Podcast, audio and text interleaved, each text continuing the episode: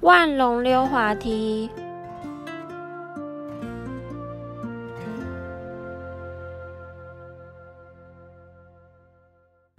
太阳公公下班了，巴巴的妈妈却还没有下班。天空远远升起一颗星星，公园游戏场的路灯默默亮了起来。玩游戏的小朋友们都回家了，原本闹哄哄的公园变得空荡荡，只剩爸爸一个人和安静的虫鸣。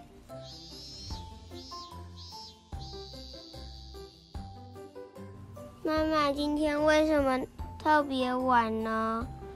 爸爸嘟着嘴想，他的脸颊红彤彤的，因为整个下午都在溜滑梯上跑来跑去。现在的他玩累了，趴在溜滑梯上等妈妈，一动也不想动。现在没有人跟我抢溜滑梯了。爸爸爱恐龙，最爱恐龙溜滑梯。这里是爸爸跟妈妈约好的秘密基地。每天不管爸爸去哪里，最后都要回到恐龙溜滑梯，等妈妈来接他回家。公园越来越暗，爸爸心里有点害怕。突然，不知从哪里冒出一股巨大的声音，巴巴的眼睛像火一样的亮了起来。我陪你玩。这个声音继续说。溜滑梯跟着莫名其妙摇晃了起来，摇得爸爸身体东倒西歪。谁？巴巴大叫。是谁在说话？他抓紧溜滑梯，溜滑梯的恐龙头却越抬越高，越抬越高，高过了路灯，高过了树梢。怎么好像龙猫的情节？龙猫那时候突然站起来，是越站越高。我的天哪！恐龙溜滑梯竟然变成真正的恐龙了！啊，好高好高！巴巴笑着尖叫怪叫，他其实好像没有害怕，他现在应该是很开心的样子，对不对？嗯。他原本害怕都抛到云霄了。哎呀！爸爸突然脚滑了一下，屁股沿着长长的恐龙脖子溜了下去，咻！好像云霄飞车哦，好刺激哦！它划过了恐龙的脖子、恐龙的肩膀、恐龙的背部、恐龙的屁股，最后溜到弯弯的尾巴，飞出去了，掉在草地上。草地闻起来好香好香，巴巴觉得好开心呐！他是忘记他妈妈了。嗯，我是万龙。巨大的恐龙转过头，看着巴巴，眼睛笑嘻嘻的。你好，我们来玩什么啊？哦，万龙的名字是怎么来的？它的名字的意义是古希腊文中的钱币跟蜥蜴，所以它长得像什么？蜥蜴。钱币？钱币不是啊，钱币不是钱的那个钱币，是手臂的那个钱币。西元一一九零零年，埃尔莫里格斯在美国科罗拉多挖出了第一具万龙的化石。当时找到的化石。虽然缺少很多部位，但是还是能看出这种恐龙有长长的前脚，所以万龙就因为有这样的身体特征而被命名。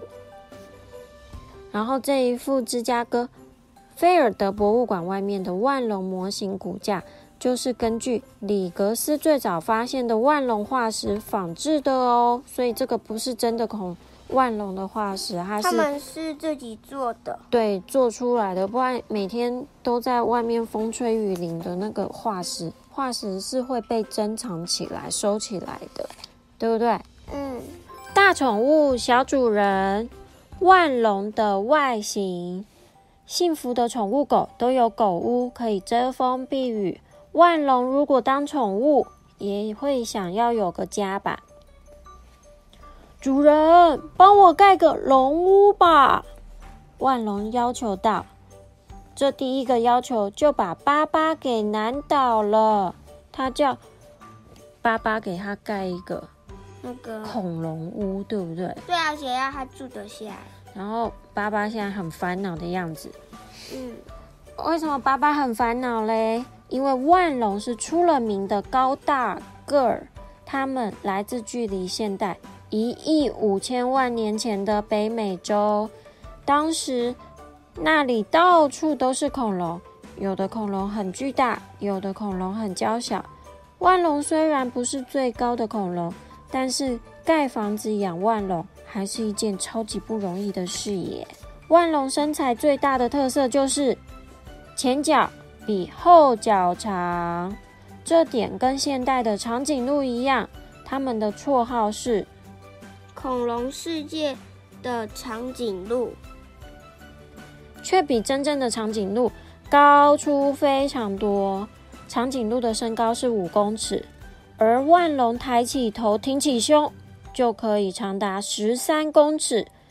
如果长颈鹿想要挑战，那要把三只长颈鹿怎么样？像叠罗汉一样的叠起来，才有办法像万龙差不多高。所以，如果想在屋子里养万龙，你得先花一笔钱买一块比篮球场还要大的空地，然后再花一笔钱在地上盖一栋五层楼高的大房子，才能勉强把万龙装进去。爸爸想了一想，忍不住问万龙：“这样我会破产啊？为什么你的脖子那么长？”我我万龙傻傻的歪着头想，他也不知道为什么自己那么长，他应该生下来就那么长的脖子了吧？对不对？想了半天还想不出好原因。原来万龙的头脑不聪明，为什么？头脑太小。他头脑好小哦，谁叫大个子却配上一颗小脑袋呢？他们是标准的傻大个儿，每天只管吃饱睡，睡饱吃，反正不学数学、国语，不理蟑螂、蚂蚁，生活照样很惬意。如果人像万龙的比例，头小身体大，照样反应慢，不聪明。倒是聪明的科学家帮万龙找到脖子长的原因了。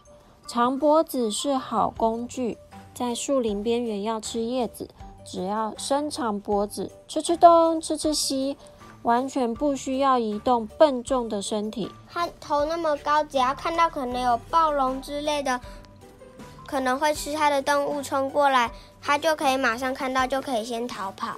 因为它是吃素的。对不对？